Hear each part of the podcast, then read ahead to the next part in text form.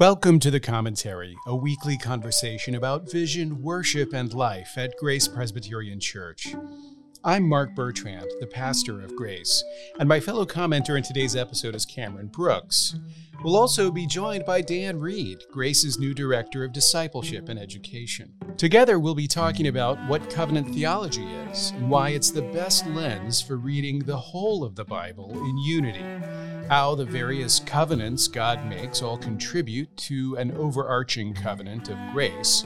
And we'll introduce Dan Reed's new sermon series on the book of Titus with an orientation in the challenging ministry context for establishing a church in ancient Crete.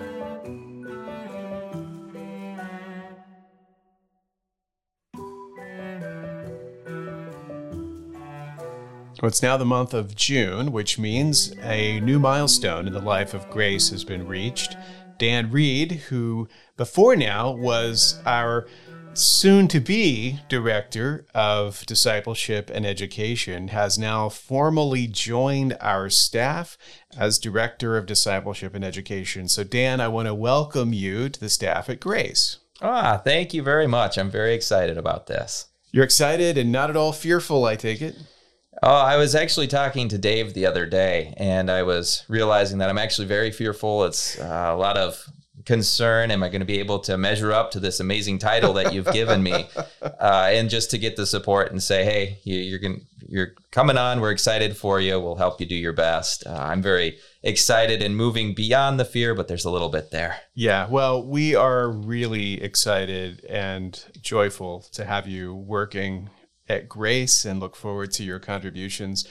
Uh, for our listeners, basically the two areas where you are focused right now at Grace are discipleship and education. So obviously with education we have in mind like Sunday school and and adult education, like things where we're formally educating people in theology. Discipleship, that one is maybe a little bit broader, but uh, have you given some thought to the significance of this discipleship mission and, and what that might entail?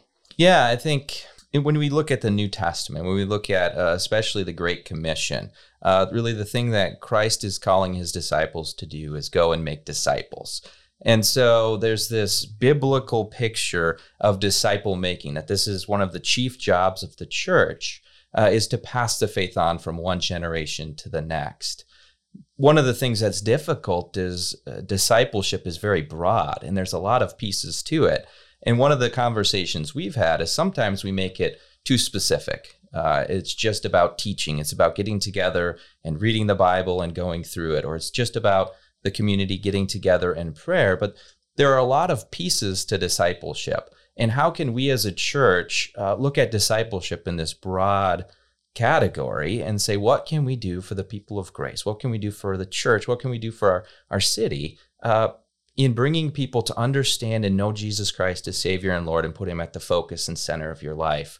Um, and so, giving some ideas to that, we've talked through what will small groups look like? What would youth group look like? Again, what would Sunday school look like? Um, so, kind of still in the process of dreaming uh, to see what that would look like. I like the way you put it, dreaming, because a church our size, which is still relatively small, has so much potential. Mm-hmm. And one of the things that we are trying to do is realize that potential more and more. And so discipleship is a really broad category, but it is exactly what the church is here to do and to promote. So as we seek to help people find their way in Jesus, discover the the gifts and talents, the calling that, that he has placed in their lives and, and to use those things for one another and for his kingdom, all of that really falls under this heading of discipleship. So what Dan is going to be helping us do at Grace is really live into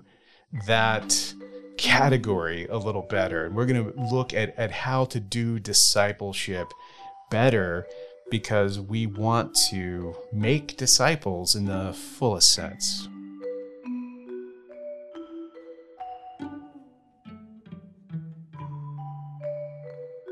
When we talk about the distinctives of Reformed theology, probably the most distinctive thing has to do with the way that we approach the Bible as a whole And the term that we use to describe the, the lens through which we read scripture is covenant theology. So, Cameron, you used to teach theology to high school students, right? Yeah. And did you ever have the opportunity to teach any covenant theology? Of course, yes. Um, I jumped at the opportunity. Really, it was whenever I taught the Bible, I kind of felt like I was teaching covenant theology, but maybe that's just because I'm reformed. Yeah, yeah, I did though, and it, it would always start actually at the very beginning of the Bible because I think that's that's where it does start. But we'll get to that in a little bit, maybe. Did you find that explaining covenant theology like it was easy for students to grasp, or were there kind of uh, pitfalls? Because I find that most people, if they're familiar with the scripture at all, they know like God makes covenants. Mm-hmm. But if you go beyond that and say there's there's like a theology of covenant, that's probably a little deeper than most people have thought about it. Yeah, I think that's true. Though I, I did find it helpful because what happened was these these moments throughout scripture where God reminds his people of his covenantal pledges to them they become coat racks, you know, where you you hang your um, intellectual coat, thinking about the story of the Bible as a whole. So it helps you weave things together and remember, you know, the moments along the way. That's a great point. So the Bible is a complicated book, and it's just so full of different stories, digressions, all kinds of material that it's easy for people to just get lost in the in in the wordiness of it all. Mm-hmm.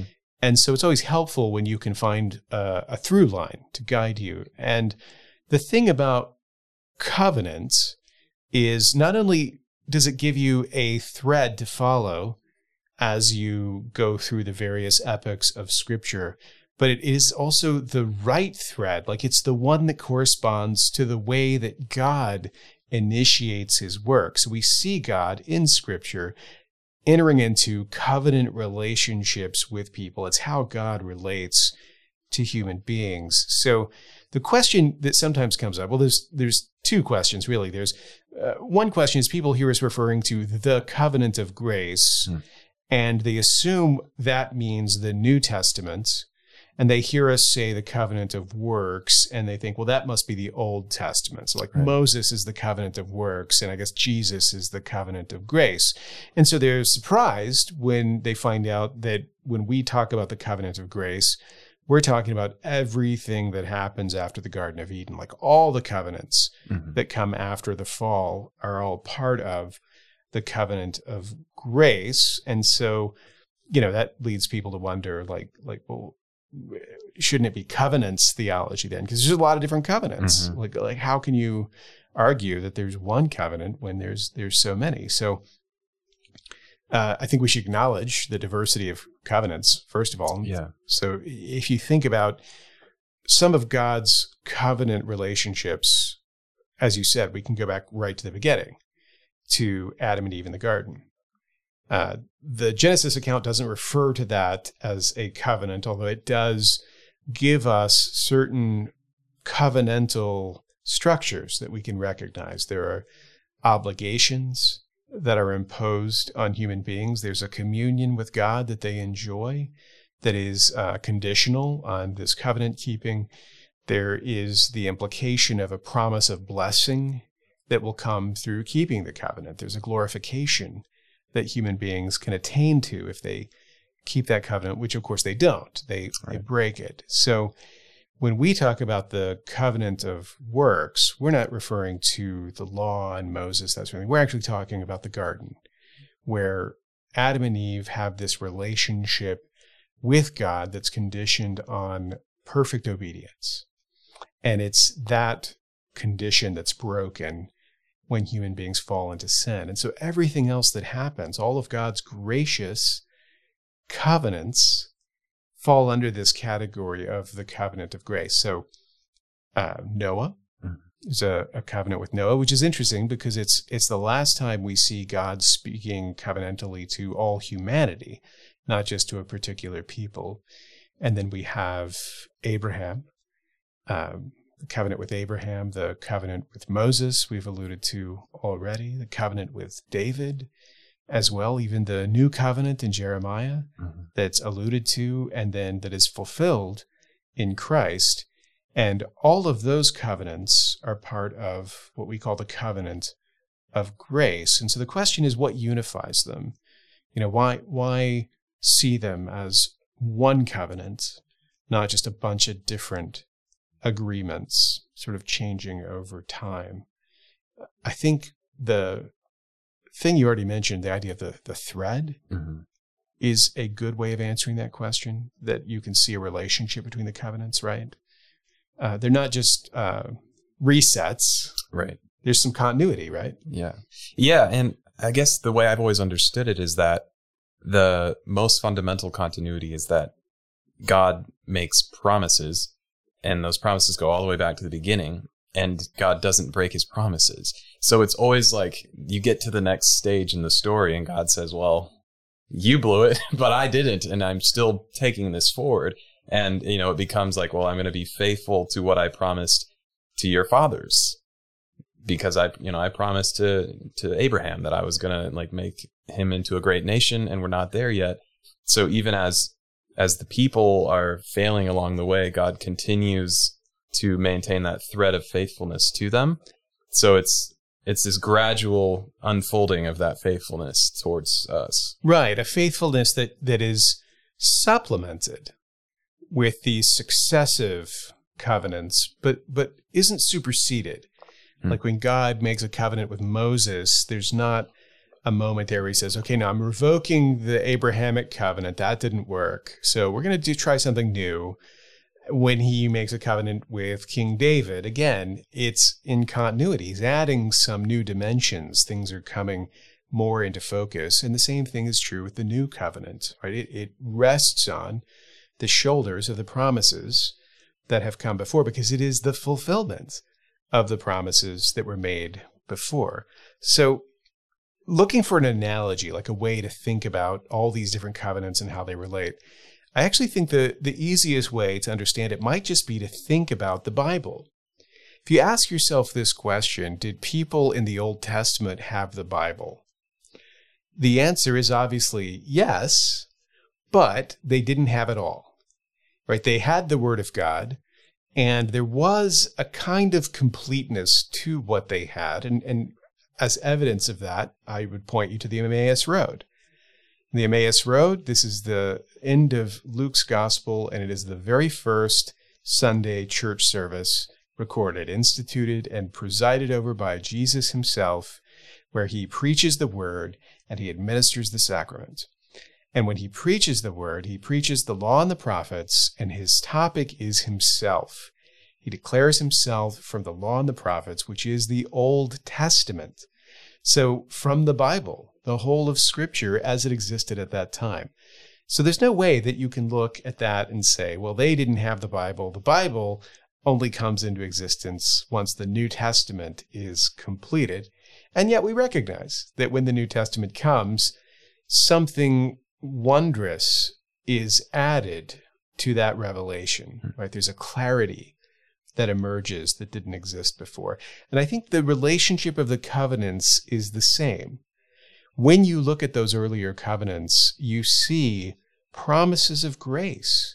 You see God promising to do good things to his people, to bless them and to multiply them, to give them a kingdom, to reward their obedience. Like all of these promises that God makes, but all of them also have a kind of, uh, I, I, guess you could say, like a, uh, not a halfway character, but but they're not fully realized. Mm-hmm because there's still these conditional aspects, right? There's still these these things that we have to do, like this this faithfulness to the covenant that that we cannot in our own strength supply. And so God must supply our side of the covenant as well. So all of that is gracious. So that's the reason why when we look at this succession of covenants, we don't see a bunch of different unconnected periods in which the work of God is fundamentally different, but rather a developing continuity. It's not fully realized from the beginning, but the thing that it is at the beginning is the same thing as what it will be once it's all realized and fulfilled, mm-hmm. which is why Jesus can talk about who the sons of Abraham are, and Paul can talk about who the sons of Abraham are and, and, say they are the believers. They are the ones who believe in what Abraham believed. Mm. Because what Abraham believed in was Christ. Yeah. And and that's the end point, I think, where you really see why this covenant theology lens is so valuable. There's so many people in the church today who just don't understand what the purpose or value of the Old Testament is. They think of it as superseded, like rendered unimportant by the New Testament. When the reality is that the New Testament stands on the shoulders of the Old, and that the Old Testament is about Jesus.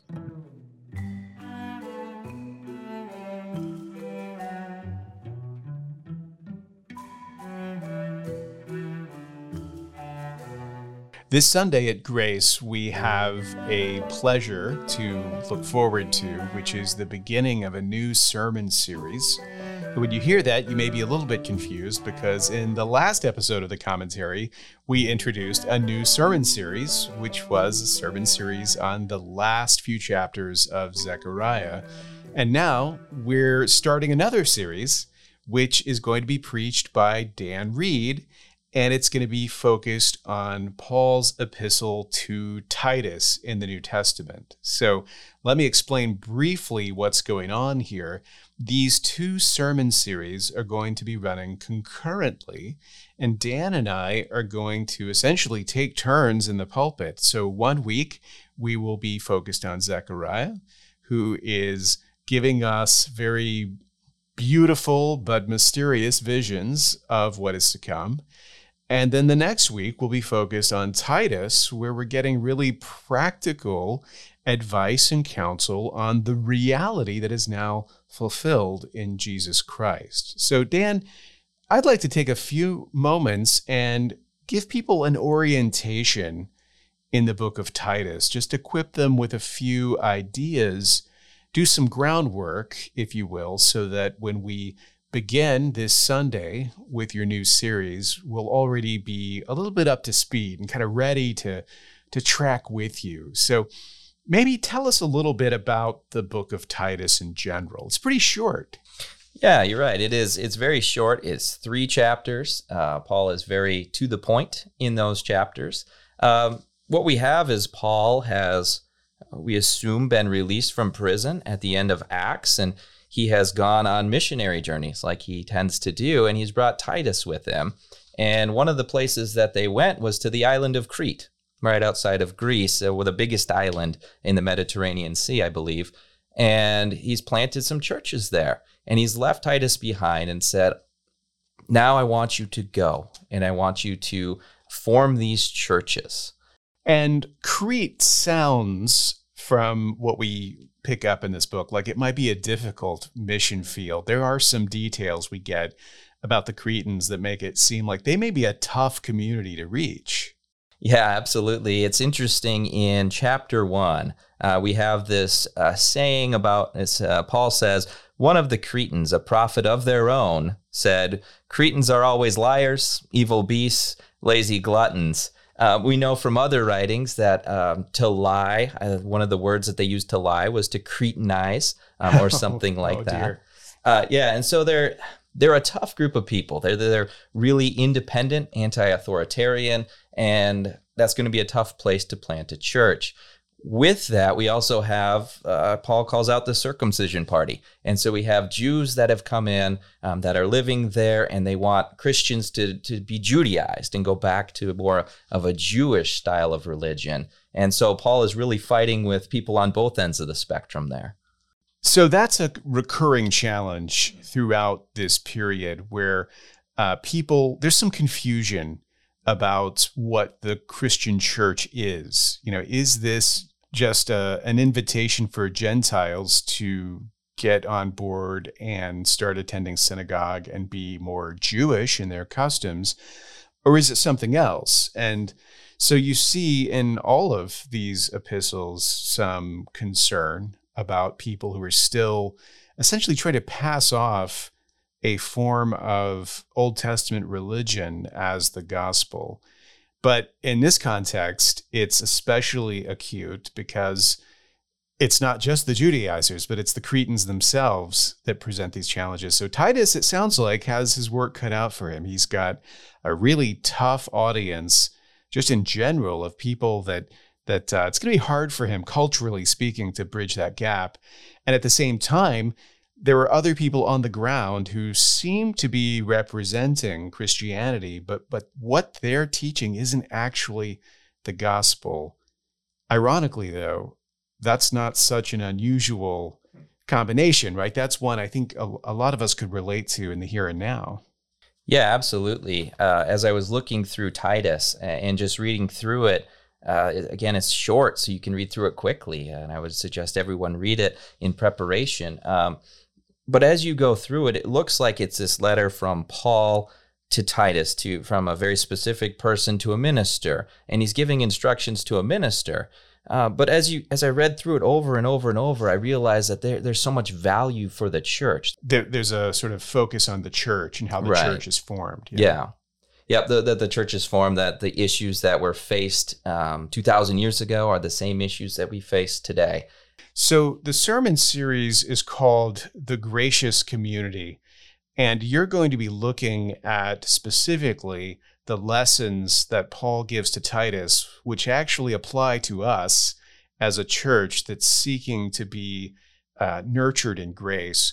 But but the way that that nurturing happens is really interesting. The subtitle, I think, of the series really points that out. What's the subtitle of of this series? How sound doctrine forms the church lessons from the book of Titus. So, sound doctrine is what forms the church into a gracious community. Mm-hmm. And I think that's really going to be interesting for people to think about because when we think about what makes a gracious community, oftentimes we imagine it's something like uh, soft pedaling mm. the doctrinal side and emphasizing the relational. Mm-hmm. Right, that, that the gracious thing to do is not to uh, put too much emphasis on the doctrinal things. And yet, Paul is coming at this just the other way around, isn't he? He's mm. he's really pushing soundness of doctrine as the foundation for the gracious community. And I think it's going to be fascinating to see how that plays out. Yeah, it's a it's a beautiful thing. Paul Paul does this in every book, uh, but he goes through and talks about how there there are when you become a Christian, uh, and in your knowledge of Christ, there is grace that everything, that there's nothing that we can do to earn our salvation. There's nothing that we can do uh, to earn more favor from God in that sense. But when we become Christians, we're brought into a family. And, what we believe makes its way out in what we say and in what we do. And so it's very important that Christians are taking the doctrine and that they're living it out and that they're not as the Cretans were doing. Uh, he says, Paul says they profess to know God, but they deny him by their works. And as a community, we need to put both things together. We need to say we believe these things about Christ. We believe these things theologically, but it works itself out in our lives. And so sound doctrine should change the way we live our lives. Well, this Sunday, the series begins with a look at chapter one of Titus. So, as Dan said, I encourage you to read that in advance and reflect on it. Dan's going to be biting off a lot in this mm-hmm. first sermon, looking at the nature of authority, where it comes from, what opposes it. And so, read up on Titus 1 and come to church this Sunday ready to receive the word.